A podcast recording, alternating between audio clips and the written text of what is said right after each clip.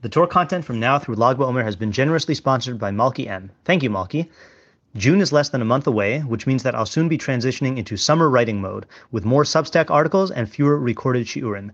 The bulk of these articles will remain free. However, if you would like to support my Torah and gain access to additional spicy written content, consider becoming a paid subscriber by going to rabbischneeweiss.substack.com and signing up today. This is Marcus Aurelius Meditations, Book 4, Paragraph 5. Death is like birth, a mystery of nature, a composition out of identical elements and a decomposition into the same. Looked at generally, this is not a thing of which man should be ashamed, for it is not contrary to the nature of a rational animal, nor to the principle of his constitution. Okay, so the subject of this is pretty clear. This is talking about confronting death, um, and this is a common theme in the writings of the Stoics. And his main point is that um, is that there's not there should be nothing unusual about the notion of death. Uh, no no more than the notion of life. You are a physical being. You came into existence. Your body is composed of the physical elements, and and you're not you're not immortal. You will one day die, and you'll you'll decompose into your physical elements again. Um, I don't exactly know what he means when he says it's not something to be ashamed of. Uh, both of the translations that I have access to use the word ashamed. I don't know if there's some sort of like connotation there that I'm missing.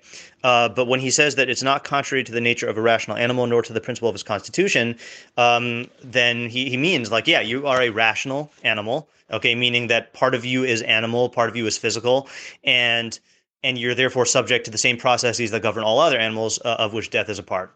Okay, so this is what I understand. Okay, here's what I don't understand, and this is not just a problem with this paragraph. This is a problem I have with the Stoics in general. Um, and I, I'm I'm fully willing to acknowledge that this is a problem I have with them. I don't know if this is a problem in their philosophy, but on the one hand, I recognize that that preparing for death and recognizing it for what it is is rational and also is something that is going to um, to benefit you as you get closer to death through aging or as you confront death in life, um, either in people around you or uh, your own your own death. You know, so I understand the need to to reframe death in a realistic way. What I don't exactly always get or agree with is it seems like sometimes the Stoics are not taking into account actual realistic human fears. okay, in other words, there are a lot of Stoic writings about about how you shouldn't be afraid of death, but some of them seem extremely unrealistic. Okay, and I'll give you an example. I, I quoted this. I forgot if I quoted this. No, must have been I quoted this on Friday, I think, um, from Epictetus's uh, Enchiridion from the Handbook, uh, chapter five. And I actually, when I I read this, I omitted the example he used exactly for this reason. Okay, so what I did read was he said, It is not circumstances themselves that trouble people, but their judgments about those circumstances. Okay, uh, and then I skipped a sentence and then read, Therefore, whenever we are hindered or troubled or distressed, let us never blame others but ourselves, that is, our own judgments. The uneducated person blames others for their failures. Those who have just begun to be instructed blame themselves. Those whose learning is complete blame neither others nor themselves. Okay, but the example that I skipped over is when he said it is not circumstances themselves that trouble people, but their judgments about those circumstances. He says, for example, death is nothing terrible, for if it were, it would have appeared so to Socrates. But having the opinion that death is terrible, this is what is terrible.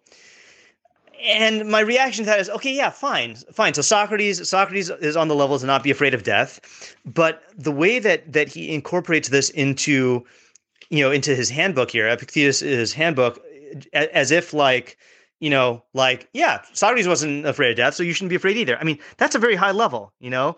Um, you know, or let's take like l- later on in, in the handbook. You know, here's here's uh, the, the the mashal of the of the ship voyage, um, and this is in chapter seven. Just as on a voyage, when the ship has anchored, if you go ashore to get water, you may also pick up a shellfish or a vegetable from the path, but you should keep your thoughts fixed on the ship, and you should look back frequently in case the captain calls, and if he should call, you must give up all these other things to avoid being bound and thrown on board like a sheep. Okay, that part makes sense, right? If we were on a ship, then you know, uh, I guess the most modern example that most people are or might have been familiar with is let's say you're on a cruise, right? And like the cruise ship is going to leave, you, even if you're in a gift shop or whatever, or like on the beach, you got to go, like otherwise you're going to be left behind. Okay, but then he says so in life also, if instead of a vegetable and a shellfish, you were given a wife and a child, nothing will prevent you from taking them. But if the captain calls, give up all these things and run to the ship without even turning to look back.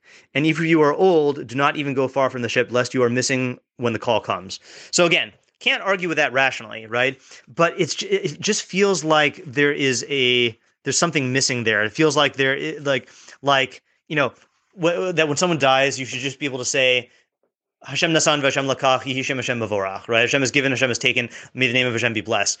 I mean, that's a very high level. And and what I what I'm wondering about is, you know, are the Stoics successful in actually bridging the the gap? I don't know if that's the best mashal to use, but helping the uh, a person develop from an, a natural, irrational human fear of death to the level of Socrates, where he is not afraid of death because he doesn't realize it as something evil. You know, um, I, I I'm not convinced that they've done a good job of that, uh, despite all their talk about preparing for death. Uh, that's that's I think my major problem.